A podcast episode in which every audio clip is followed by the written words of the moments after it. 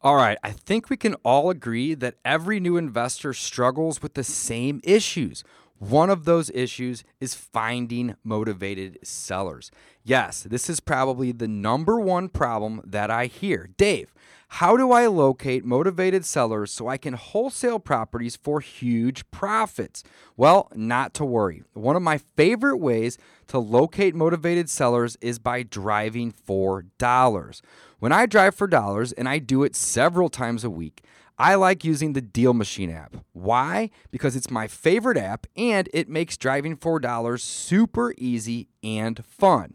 How does it work, you're probably asking? Well, as you're driving around looking for properties that are distressed, like for example, tall grass, broken or boarded up windows, in need of major landscaping, broken down cars in the driveway, tarps on the roof, or just roofs that look really old, gutters falling off, paint chipping away or peeling, or anything else that would lead you to believe that the house or the seller is distressed. This app helps you keep track of the addresses so you can plot several of these properties from your phone, all while driving. Furthermore, this app has the ability to send direct mail to these property owners, and you can even skip trace these owners in real time and call and text them while you are in front of their property. I absolutely love this app, and I use it several times a week. Check it out for yourself. Go to Deal Machine in the App Store and download it. They offer a fourteen-day free trial, but don't forget to use the promo code D P I, and you will get up to forty dollars worth of free script tracing and mail credits. Again, use promo code D P I and go download this today. You will not regret it. I absolutely love it.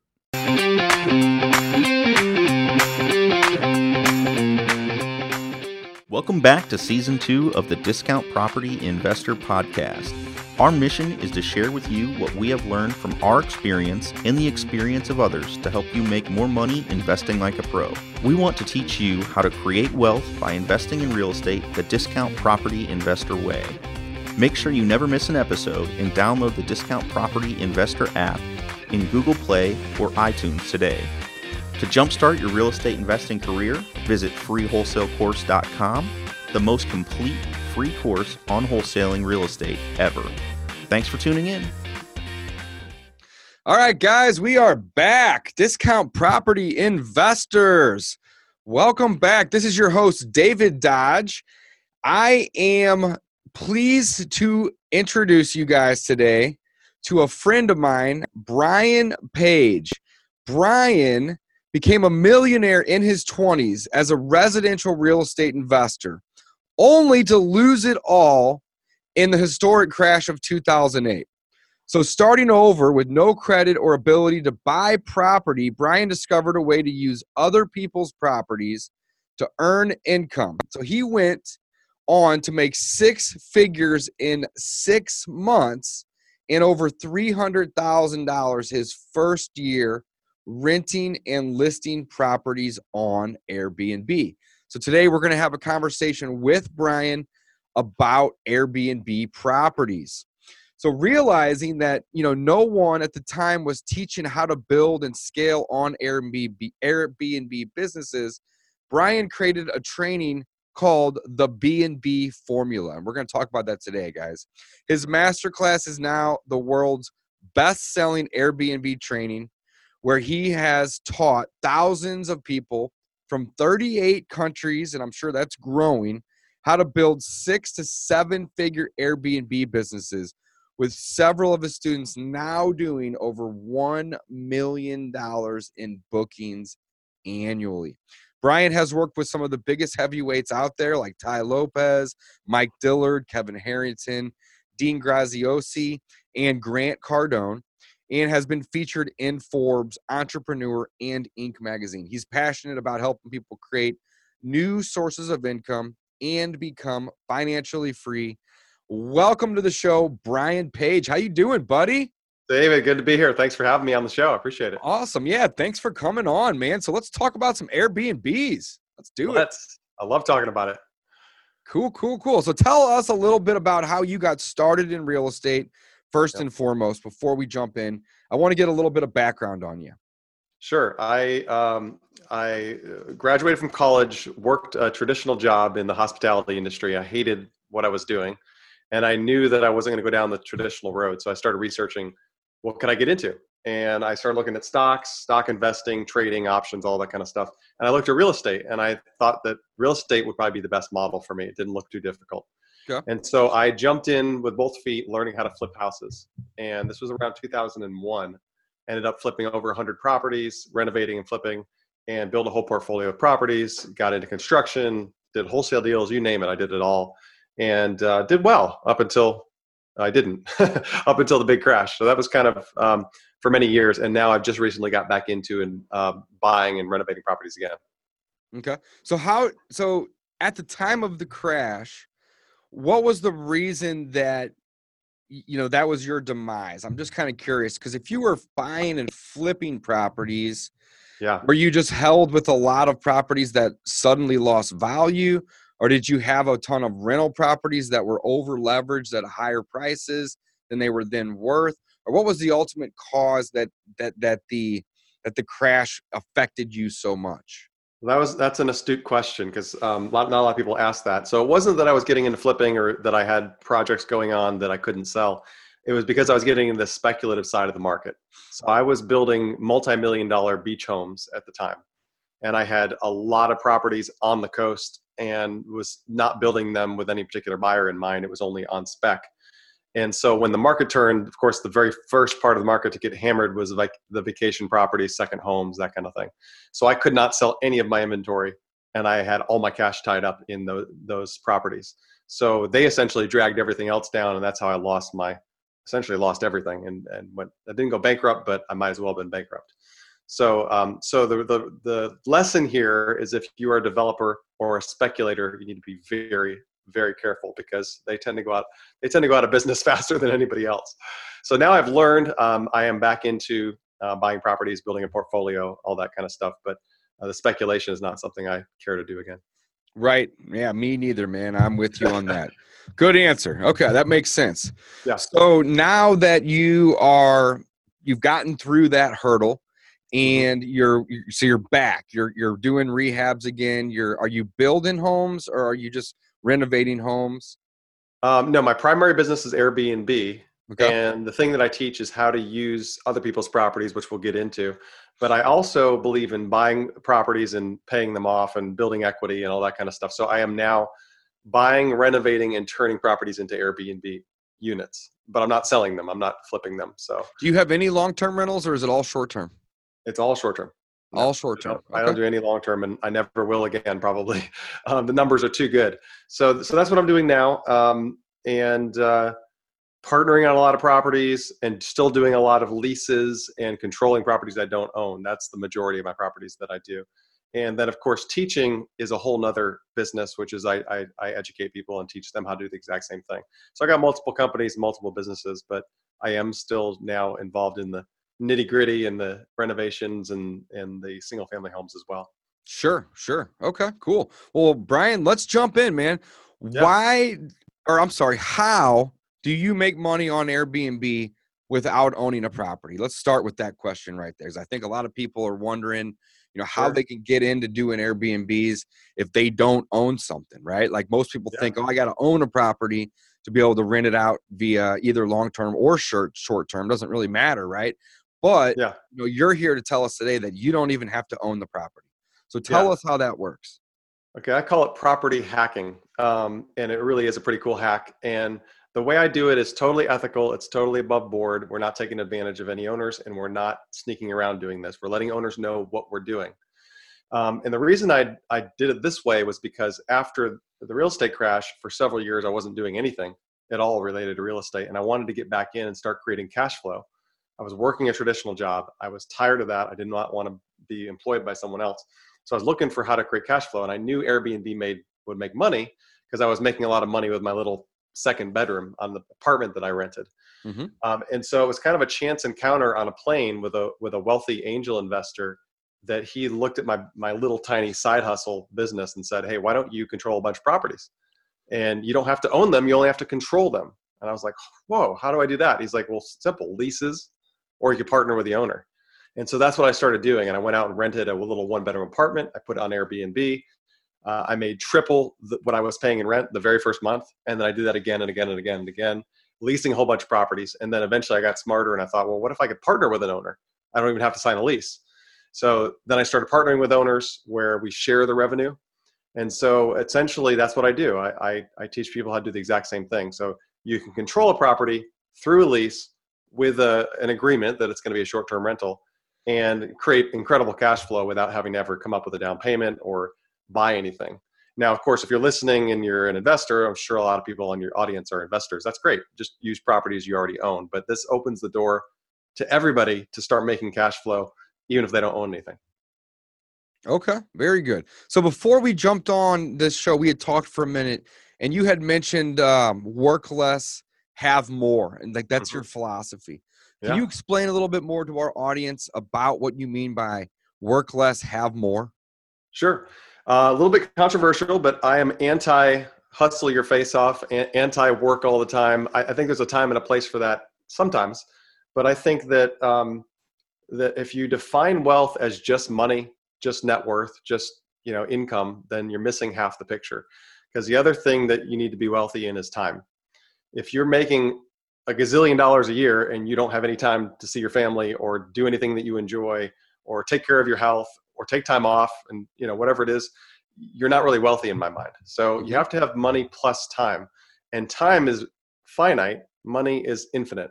There's really money everywhere. I was just talking to Grant Cardone uh, last hour, uh, interviewing him for my podcast. And he said, look, time is way more valuable than money. And it is because there's only so much of it. And, and so I think people need to revalue their time and start looking for ways that they can make a lot more money per hour, um, maybe with, with no time involvement. And that's what real estate can do for you. There's many ways to do that. Mm-hmm. So passive or semi-passive income. And that's what I teach with Airbnb is how to remove yourself from the process, because I don't want anybody to to run their little hotel, so to speak. I want them to outsource all that so they can create cash flow. And that's the name of the game. Instead of trading your time for money, you need to start building assets, borrowing assets, or leveraging assets to create income. Got it. Okay. And I love it. I love it. So um, if you don't mind me asking, how many Airbnbs do you have currently? I've got a dozen. I got twelve. Yeah. Okay. And some of my students actually have surpassed me in the number of listings. I, I have students that have way more listings than that. So, and do you um, own any of these at the current time? I do own some of them. Yes. I, okay. I own some of them, and I'm actually in the process of buying several right now. So they're not sure. quite yet ready because we're in the process. I'm renovating a, uh, a little fifteen hundred square foot house right now. I got another one that's ready to be renovated right after we're done with that. The crew is about ready to move to the next house. So I'm renovating, I'm doing that. And um, I'm also uh, partnered on some some big high-end homes, multi-million dollar homes. So we've got properties in Scottsdale, Arizona. We got a whole portfolio that we're looking at picking up in Florida. It's eighteen homes in Florida, all multi-million dollar homes that are all going to be short-term rentals. So I'm not looking to buy them. I'm looking to control them through long-term leases. So I'm doing that as well. And so I got all kinds of different things going on there. But um, yeah, so I'm still actively involved. I'm still doing that. And my students, the really exciting part is I've got students that have just out-earned me. I mean, they've just gone gangbusters with what I teach. And that's been great for them, you know. And um, uh, so I've been able to see a lot of people that had no experience get to six figures or even almost crack seven figures. I got three students that are about to do that. Seven, uh, a million dollars in bookings on Airbnb. And um, and that's tremendous, you know, for people that have no experience in real estate. Most of them have no re- no real estate experience. So that's that's what I'm really excited about. Awesome. Let's take a step back real quick, uh, Brian. You had mentioned that your first, the first one you had done was, uh, was it a single bedroom, like a one bedroom? It was a one bedroom apartment behind somebody's house. So okay. It was a little separate entrance apartment. Okay. And I approached a lady. She had a for rent sign in the front yard. And I just said, I got this crazy idea. I want to lease your place, but I don't want to live in it. And hear me out. And so I just kind of explained it to her. It took her a while to agree to do it. Mm-hmm. But she did finally agree. And I went in there, furnished it really cheaply, and uh, actually made back my money on the furnishings like in the first month. And then every month thereafter, been making about eighteen hundred to, you know, twenty-two hundred a month net, somewhere in there. Mm-hmm. So that kind of fried my brain a little bit, because when I owned a bunch of real estate units, I didn't make more than two or three hundred dollars on a single family house by the time I rented it out and paid the insurance and the taxes and, you know, all that stuff. Right. So to make ten times that is shocking to me. And I don't even own it, and I have no real cost into it. I have first month's rent, deposit, and some some uh, furnishings, but that's only a few thousand bucks. Um, so that kind of like shifted everything for me. And I thought, man, wow, this is cool. And I started looking for more condos, houses, townhouses, that kind of stuff. That's how I started. I, I have, I'm under the impression that the Airbnb model works really well for three, four, five bedroom plus properties. Do you disagree with that in terms of like properties with one bedroom or two bedroom? And the reason that I say this before you answer is I feel like A, you know, you can't charge as much for a smaller place, but B, they're they're way more saturated in the market, having one and two bedrooms mm-hmm. versus these places that people, you know, may want to rent out to, you know, have a baby shower or a party or something along that line, or a business, a business, um, you know, meeting with their company, something along those lines. Does it matter on the size of the unit and number of beds? Uh, it somewhat matters, but it's everything's hyper local. Real estate's always local, so it's kind of like saying, I believe flipping single family homes is better than flipping any other kind of property. When if you're in New York, for example, if you're in Manhattan, there are no single family homes to flip. You're going to be flipping, you know, condos. You're going to be flipping a totally different kind of property. So the, so the short answer is no, there's, it's highly lucrative to do studios and one bedrooms because they cost so little to rent. And that's anything. If you're in a big city, like let's say you're in a, in a major metropolitan area, the cost to get a one bedroom is significantly less to get a three bedroom house or four bedroom house on the edge of the city. And you're still going to make two, three, four X of whatever your cost is when you turn it into a short-term rental. So yeah, will you make more with a single family? Yes, but you're also spending a lot more. You're also committing to a much larger monthly payment. You're committing to furnishing a much larger property. It's not easy to furnish a three-bedroom house and do it right and have it look amazing and, and stage it pr- correctly. It's very easy to stage a little studio. So I always tell people, start small, start with what's comfortable to you.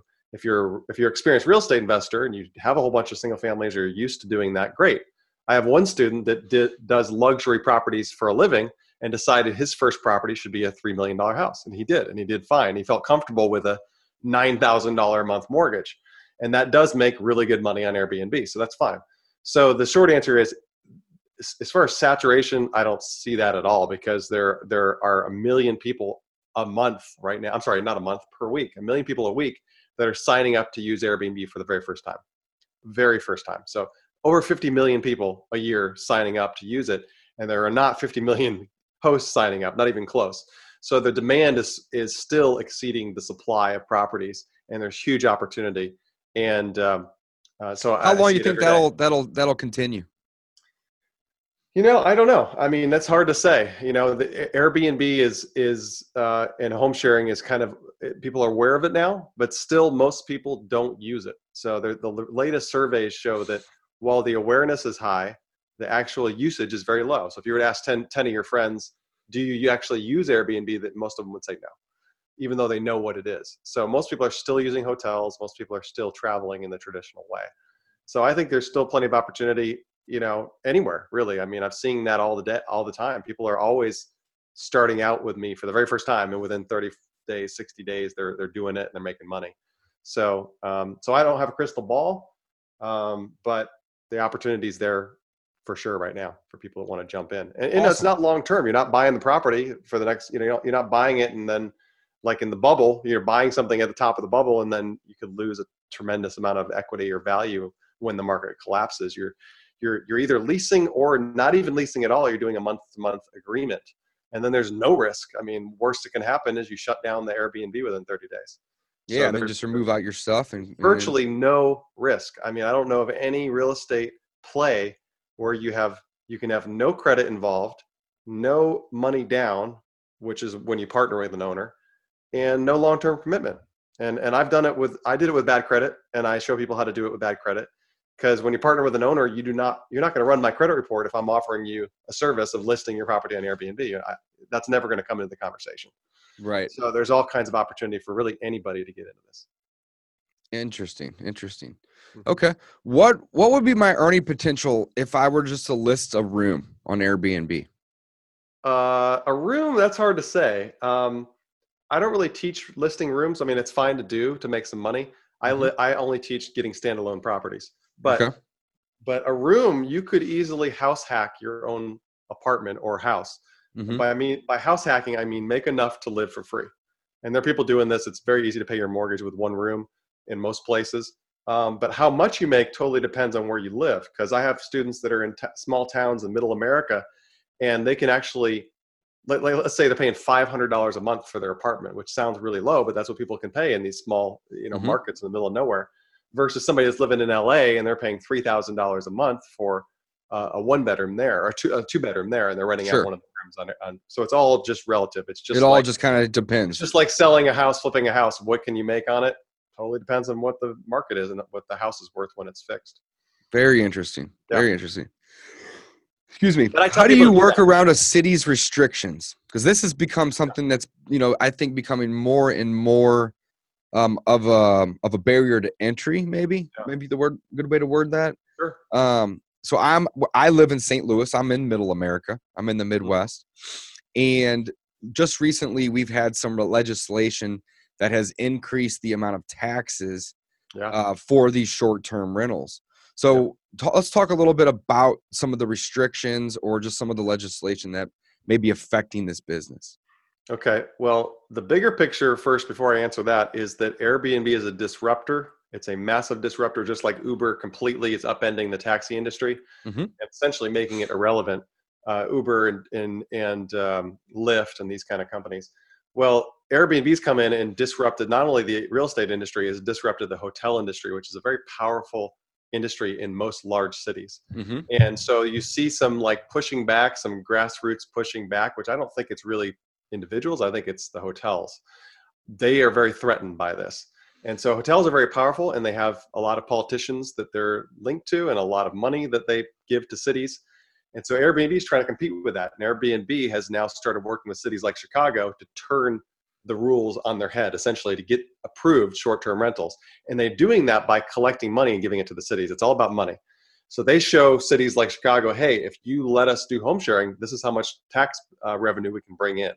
So Airbnb is starting to collect taxes for the hosts. So when you're on Airbnb, a lot of cities now, the Airbnb will collect the taxes and then pay it to the city. Occupancy taxes, hotel taxes, that kind of stuff. But to your question about um, uh, um, restrictions, yes, there are restrictions. There are some cities where you can't do this really at all. And some cities are very difficult, like uh, New York proper, New York City, San Francisco, some of the larger cities, Atlanta proper. So what we had to do is I spent a lot of time and money with a research firm to find out what's going on, like what's happening across the whole globe and what's happening in the U S. And we We researched um, two thousand cities. So every town above thirty thousand people in population, we put on a list, on a spreadsheet. And we classified them by, um, is there is home sharing allowed or not allowed? And what we found is that nine out of ten towns and cities over thirty thousand people allow home sharing. ten percent do not. So one in ten chance that it's not going to be allowed where you live. And what was interesting is I started finding that some of my students, or a lot of my students, actually lived in those restricted cities like San Francisco and New York. And I was like, how in the world are they doing this? Right. So I started reaching out to them. I said, how are you doing this? Now, some of them said, well, I'm doing it despite the rules. You know, they don't enforce the rules here, which is a lot of cities don't enforce the rules. But I found there were as a larger segment of students that were doing this um, simply around the restricted areas. So, and Atlanta is a perfect example. Atlanta yeah. there's, is a small city. It's not that big of a footprint, but Atlanta metro area is huge. And it's made up of millions and millions of people. So the people that live in Atlanta, they're not doing it in Atlanta downtown where it's not allowed. They're doing it in all the towns that are surrounding all the different metro areas and got it got around it. Atlanta. So I, I liken it to this. If you're in real estate and you're going to buy a residential house, you can't turn that into a coffee shop. It's not zoned for that. Sure. You also can't go live in an office complex because it's not zoned for that. Right. Same thing with short-term rentals. There are zones where you can't do it. It doesn't mean the opportunity is not there. It's just like you got to get in the car and drive thirty minutes or wherever to the next town and do it there. Right. And there are towns that are, there's some great towns that do this all over the country. And those are the towns you want to focus on. So I just tell people, look within an hour radius maximum of where you live, set up the listing, and then automate it like I teach. And you're not going to have to go to the property at all. Like I don't, I don't go to my properties. I have, I have electronic locks on them. I've got Nest cameras. I can see who's coming and going. And I'm not even there. I'm not the person cleaning the property. My cleaners are going there. So I don't need to have a place nearby me. And now I have properties in multiple states. So, um, so go where the opportunity is, and the vast majority of places, ninety percent are open. So that's, that's my answer. All right. I like it. I like it. Good answer. Good answer, Brian. Yeah. Um, how do you get an owner to put their property on Airbnb? How does that work? Okay. So it's all about pitching the owners correctly. Now I do talk about this in depth. I actually, at the end, I'll explain how people can get my audiobook. And in my audiobook, I explain my story. So I won't go into that right now. But essentially, when I started meeting with owners face-to-face, I met with hundreds of owners now face-to-face. I found a lot of them were like, no, no, I don't get it. No, you're talking about just the owners of a property that aren't Airbnb, just just owners. Yeah, just people that have a property for rent. So they have it on, you know, Zillow, or they have it in the local paper, or they have a sign in the yard for rent. Sure. And they're looking for a long-term tenant. Now, I got to somehow shift their mindset to allow me to rent it. And so what I found is there, it, there's yeah, really because even though you are renting from them, you are going to be essentially subleasing, right? Isn't that the no? I'm not subleasing. No, I'm not subleasing, because subleasing is where someone else signs a document saying that they're going to pay the rent, and if they don't pay it, then I pay it. So that's I'm so glad that I would that I screwed yeah. that up, because that's no no good, you didn't screw it up, because that's a good thing. I didn't know the difference there. Everybody so thinks this. No, everyone everybody thinks, thinks that. This. So so I'm not leasing it and then doing micro subleases. Mm-hmm. Instead, I'm leasing it with an agreement that I'm going yeah. to then be just renting it short term. You're right? You're leasing and then you're hosting, which sounds hosting. like seems sounds like semantics, but it's not, because it's kind of like saying. Because somebody said to me, well, Brian, people are get paying you to stay there. Of course they're renting it. I said, well, you pay to stay in a hotel. Are you renting the hotel room? No, you're not. You don't have any right to that hotel room. Same way when guests stay in Airbnb, they don't have any right to the property.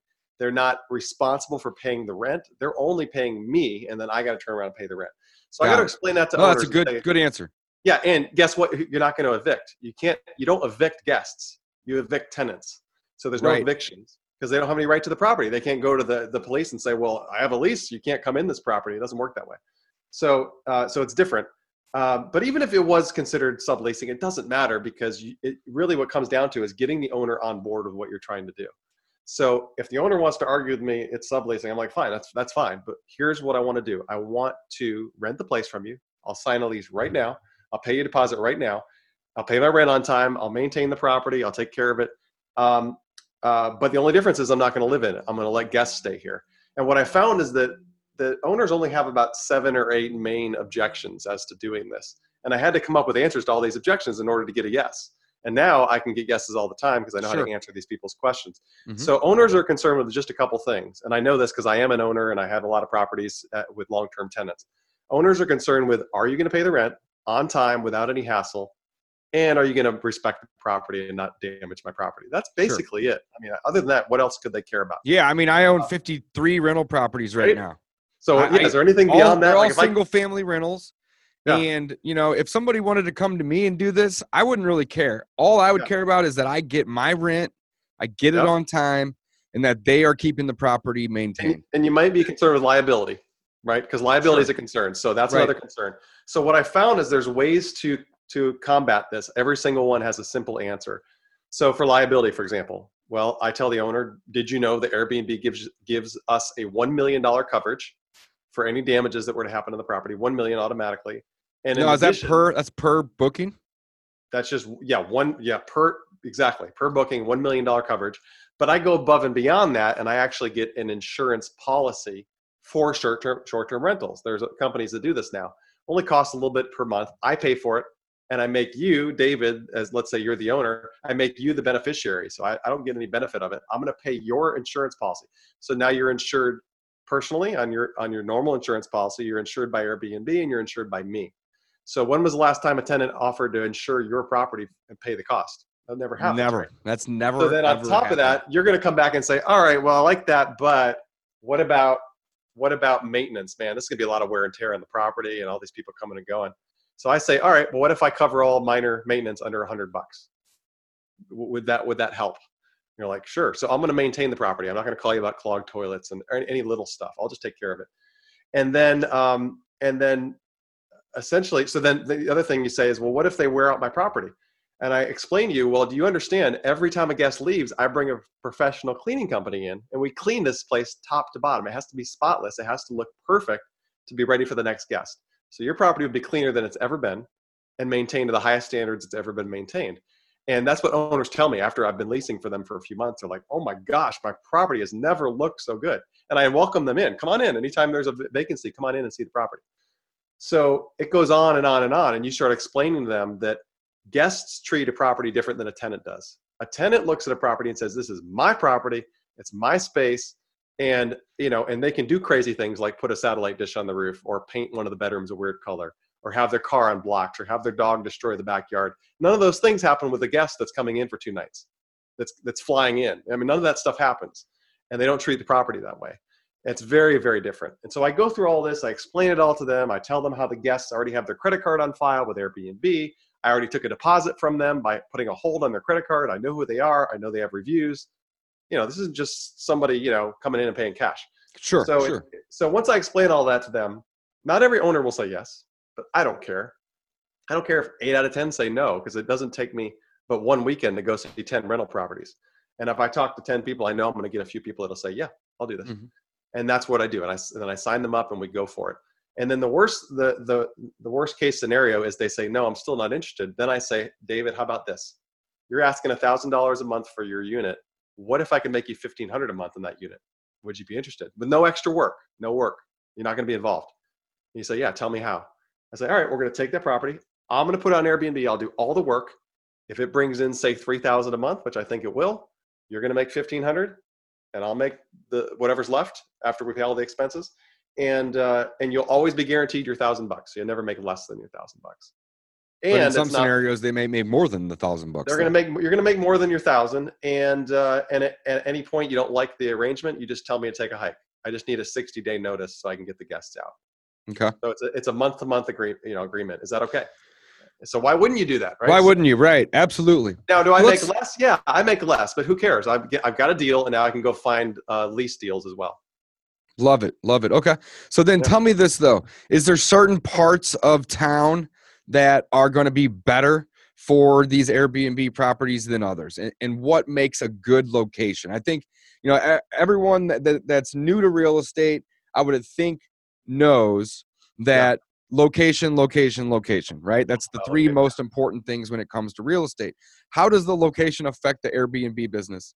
Great question. Okay. So yes, it is all about location, but there isn't just one location. So I live in a tourist town. I live in Charleston, South Carolina. So when I first started doing this, people said, oh, well, no wonder it works for you. You live in Charleston, South Carolina, tourist destination. So we started doing some research and this was before I had any students that were doing well. As I had just started teaching. Um, and now I have thousands of students that are killing it in all kinds of places all over the world. And what I realized is that the most, the, the majority of people on Airbnb are not traveling for tourism. They're not. I know that sounds crazy. They're traveling for any reason that people travel for, just the same reason people stay in hotels. Most hotels don't cater to tourists. Most hotels cater to the guy d- driving down the highway with his family and needs a place to stay, the guy who's on business and needs a place to stay in, in, in uh, a big city. They're, the same thing with the hotel industry. They cater to anybody that needs to stay short term.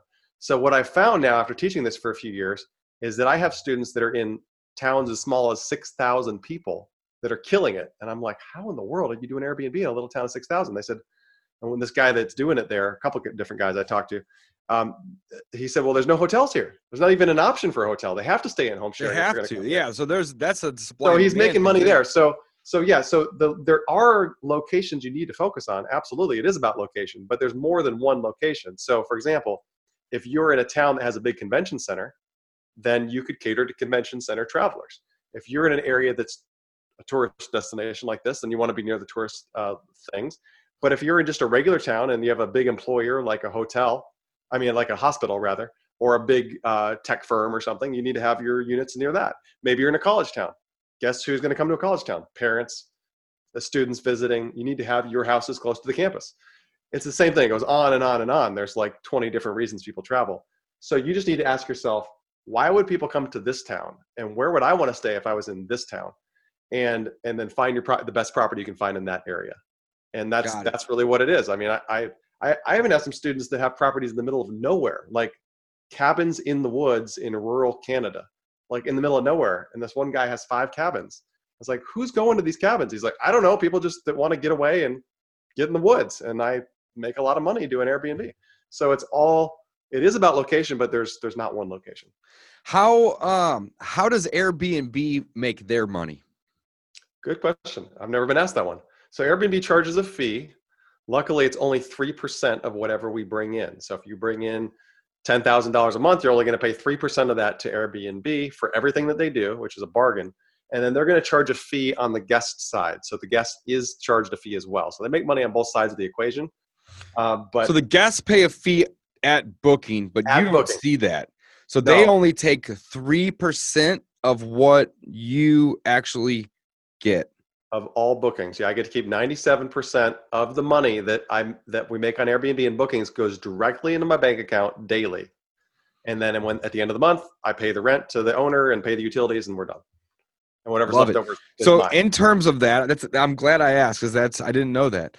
Yeah. So ninety-seven percent is awesome. So so the so they're gonna take three percent. Now they collect all the money and pay you. So you don't ever owe them anything, right? They just keep it. You never owe them and you, you just never keep that three percent. Never handle credit cards or money. Mm-mm. And you never handle, so they handle all that, okay. And then yeah, the guests the that, the, yeah, and the guests, yeah, sure, and the guests that uh, that pays, they they don't even know about that three percent. No, but and that just comes off of what you receive. But then they also probably pay a little bit more in the beginning that, that goes to the goes to the Airbnb. Right? They do pay they pay way more than three percent on that other side. That's where Airbnb really makes the money, and the people are are used to that because that's just the way it works. You go on there and it it adds right. it on. Uh, but yeah, that's it. It's all it's all taken care of for you. You don't have to handle any of the money, and the guest is charged at the time of booking. So if they make a thousand dollar booking on a place, immediately it goes off their credit card. So if they book with you, there's no chance that they're gonna they're gonna show up and then not have the money. The money's already been removed. So that's so, my next man, yeah. Brian, you nailed it. That's my next question. So so when they book, they pay today. Like let's say that I wanted to book yeah, one of your Airbnbs for two two months from now. For yeah. two months from now, I pay, pay today. Now. All right. Yeah. So they hold those funds. When do you get paid? Not until the day after you check in. The so day you after check you in, check the in. The morning okay. after you check in, because if you check in, and if I scammed you, there was no property there, which has happened. If there's no property there when you show up, or it's a dump, and you say, "I'm not staying here," then Airbnb can handle it. But if you and they stay can, there, and they can then, yeah, they they handle yeah. the customer service aspect. Yeah, of they'll it. handle all that. They'll settle it. But if you're staying there for a week, the day after you check in, I get a deposit, direct deposit for the full thousand dollars or whatever that you're paying me to stay there for the full the full duration of that stay. Exactly. Wow, that's and then really I'm cool. protected as well. So I there's can, not much delay. I mean, one day is nothing. No, there's not any. There's not one delay, and you can assuming it's a business day, right? Yeah. Now you're not going to get paid on days where nobody checked in the day before, but yeah, sure. if you have enough listings, you get paid every single day. Boom, boom, boom, boom, boom, boom, like that. So there's no waiting for your money. You know, the only thing you're waiting for is to get your first listing, your first booking. So if I have a lease starting on the first, and this is what I don't even know what the day is, first uh, twenty-third. So if I have a lease starting on the first, that's a little bit too close for comfort. I want to book that first month up really, really fast before I have to start paying rent. So if, if I was going to lease a place from you, I'd say, I, I don't want to start on the first. I'll start on the fifteenth, which gives me plenty of time to start booking that calendar out because you can start booking the place even before you have the keys to the property. That's what I do. I, I, I book it. I take photos of it. I start booking it immediately. And you start so, booking it without your furniture in there then? Well, if, yeah, if it's not furnished, you got to get photos of it furnished. So one of the one of the listings I got, for example, I already had photos of it furnished the way it was furnished before. Oh, and then you just you know, update just it explain, later. I just explained to people, look, it's going to look a little different when I furnish it, but the, the place is ready to be booked now. Yeah. Okay. Hey, you're this. Yeah. I love it, man. You know, you know this very, very well. What about other channel providers? So, like, I know yeah. Airbnb is relatively new. I don't know how long it's been around, five, six, seven years maybe, uh, but it's relatively new. Whenever I was, I'm thirty-five. Whenever I was in my twenties, early twenties. And I was going with my family to the beach or to the mountains, you know, for a vacation, we would always look at V R B O. Where does V R B O stack up to Airbnb? And then I think there's a couple other big ones like HomeAway. And yeah, there's other ones. Yeah. Um, so well, do you, Airbnb- do you work exclusively with Airbnb, or do you work with these other companies too? And how does all that tie together? I, yes, I only teach Airbnb. I do uh, do use V R B O on the very, very high-end properties, and it is a good option for vacation rentals, which you're talking about. But Airbnb is the is the biggest. It's the biggest, and it's the least expensive. It charges the smallest fees, and it's kind of so I like the best, the biggest, and the cheapest. It's the biggest and the best. So it's kind of like, can you use other platforms? Yes. The same way, if you started an Amazon store, you could also sell on eBay, but why would you? Amazon is the, is all you need, you know, right? You could go to other options, but just use Amazon. You can build a mass, massive business on Amazon. Right. So to me, unless you're not booking your calendar up, you could use other platforms. But what I teach is just Airbnb, only Airbnb, use that.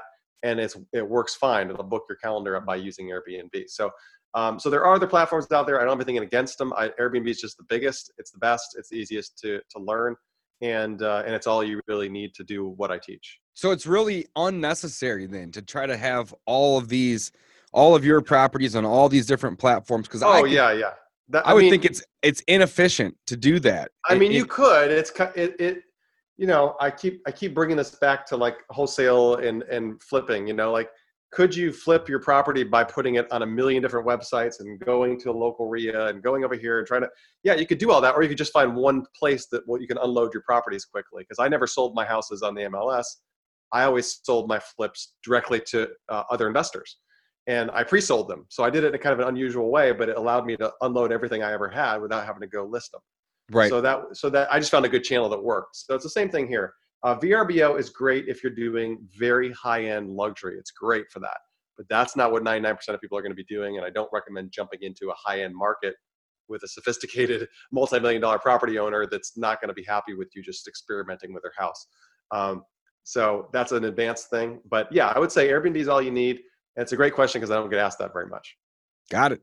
I only got a couple more for you, man. Is signing a lease for Airbnb risky?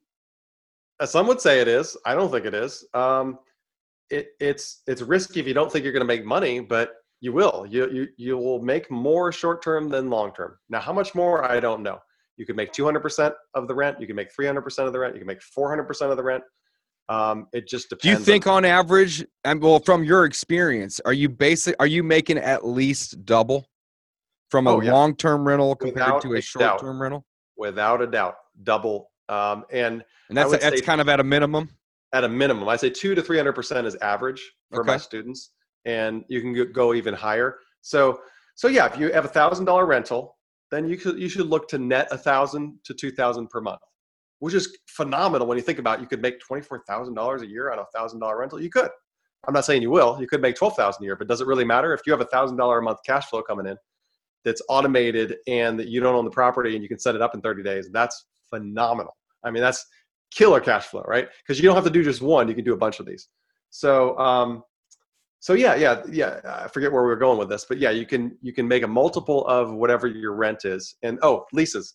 Um, it's risky to some people. So I always tell people, if you're not com- comfortable, you're not confident with signing a lease. I am, because I'm, you know, I have a real estate background. If you're not comfortable, then just partner on your first deal.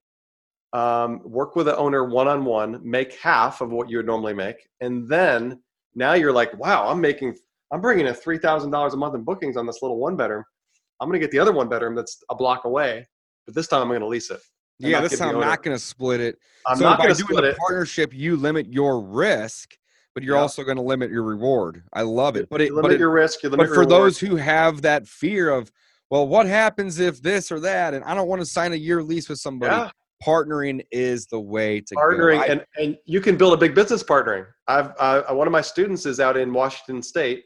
She's twenty-six years old, and she just cracked. I think she told me five hundred, six hundred thousand dollars a year in bookings. So she's probably netting two hundred, two fifty, and and none of the properties she has, not a single one of them, has ever been leased. She only does partnerships. So she built a big business. She's on her way. I mean, she's gonna be making half a million a year doing it. So she only do does partnerships. Partnering. She's never signed a lease. Wow. And she's never done real estate, and she's never owned a business. She was a bartender. She was a bartender and a college student, uh, a dropout, basically stopped doing college just to do this. So there's big business either way you want to go. Mm-hmm. Um, so, but you just make more per unit when you lease it. So that's why I like leasing. Yeah, I love it, man. I love it. Brian, tell us how we can learn more about sure. you, your programs. Sure. Um, I, I, you have a book too, right? I'm interested in yeah. learning more about the book. Um, so yeah, yeah, tell us more about that. So it's right behind me here. It's more of a booklet, but it, I have this on audiobook where you can listen to it. Um, okay. Just brian page book dot com. brian page book dot com. It's two bucks for the audiobook. You get to download it and listen to it right away. Okay. And then um, it tells my story and it goes through the specific numbers. Like for people that like specifics, it goes into each property and how I was able to stack these things and scale it. And then if you want to just learn more about me and what I teach, you can go to b n b formula dot com. That's the letter B, N as in Nancy, B, b n b formula dot com. And you can see, you know, I've got six hundred video testimonials on there of people that are killing it, and and it just tells you more about what I teach. Sweet. So brian page book dot com for the audiobook. It's like it's like two bucks, guys. Bucks. Come on, you can afford the two bucks. I'll and, give you your money he, back if you if you hate it. There you go. He's giving you guys a guarantee. Love it. And then b n b formula dot com, and that's more of like your coaching program, right? Yeah, that explains a little bit more about what I do and that kind of thing. If you read the book, it'll tell you how to um, to essentially, if you want to watch my presentation where I go into this in depth, I kind of walk you through how it's all done. You can learn more there too, either one. Let me ask you one more question before we wrap up here, Brian. If you are new to real estate investing, okay, mm-hmm. and you don't know a whole lot about it, would you recommend somebody go into the Airbnb model versus the long-term rental model if they were wanting to do you know, do this type of thing versus the fix and flip or the wholesaling? Let's assume it's just, you know, wanting to landlord and collect income passively, right? Mm-hmm. Would you recommend everybody go this model versus the long-term? And if so, why? Good question. I've not been asked that one either. Okay. I've done all, all the different kinds of things, not everything, but I've done the wholesaling. I've done the flipping. I've done all that stuff. And uh, this is so much infinitely more easy to do than any of those things, because you don't have to know anything about real estate to do it. Really, if you know how to lease, if you ever rented a, pro- a property in your life and you've ever used an app on your phone, like any app, you can figure out how to use Airbnb and you can figure out how to lease. And that's just a matter of learning how to build a system to, to manage more to than manage it, right. three properties. That's that's really what I where I come in. If you want to do one property, you don't need me to do that, but you do need me to learn how to scale. So uh, that's what I teach, is how to scale. But um, most people that have gone through my training, for example, and have been successful, uh, have, have no real estate investing background at all. And a lot of them have no business background at all. So, um, I mean, I've got teenagers that are doing several hundred thousand dollars a year. I've got people in their seventies that are, you know, had no retirement plan and they're doing it. And they've never even heard of Airbnb before me. So, um, so it's super, super uncomplicated. And uh, it's it's a fast learning curve. I mean, it's if you can't get a property in thirty days or less, you're not doing something right. It's not that hard to get your first property in thirty days. So, um, and in fact, that's what I teach in the course, is you have to identify and get your property in thirty days. Um, that's my goal for everybody. So, um, yeah, so it's super easy. It's way easier than real real estate investing is. I still love real estate investing, but this is more of like a, a side gig that you can leverage into something really big if you want to. And I, it's all, we're all about side gigs these days. So this is something you can do in your spare time on the weekend. Go find a property, put it on Airbnb, and then start building. Boom. Guys, Boom. You heard it directly from Brian himself, the founder of B N B Formula. He has a book at brian page book dot com. That's audio, right? Audiobook. I'm going to check that out today. And if you guys are interested to learn more about how simple it can be to get into real estate with little to no money and or little lease experience, right? Mm-hmm. Check out Brian at b n b formula dot com. Brian, anything else you want to add, man? This has been an awesome episode. No, Dave, you're a great interviewer, great questions. I appreciate you having me on the show. It's been fun. Hell yeah, it has been. Brian, thanks again for coming on. I appreciate it. Guys, don't forget, check out Brian's book, Brian Page, that's P A G E, Yep. book dot com, or if you want more information about his actual program, where he'll teach you, you know, exactly what he's doing in his business and how you can do it too, check out the B N B Formula brian page book dot com. All right, guys, thanks again for tuning in to the, today's episode of the Discount Property Investor Podcast. I am your host, David Dodge, and we are signing off. Until next time, guys, we'll see you then.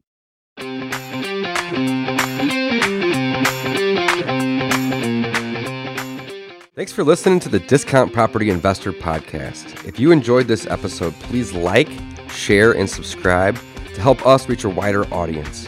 To jumpstart your real estate investing career, please visit free wholesale course dot com, the most complete free course on wholesaling real estate ever. We would also appreciate it if you left us a review on iTunes or Stitcher. Thank you in advance for your support, and remember, you make your money when you buy, and you get paid when you sell. Now let's go build some wealth.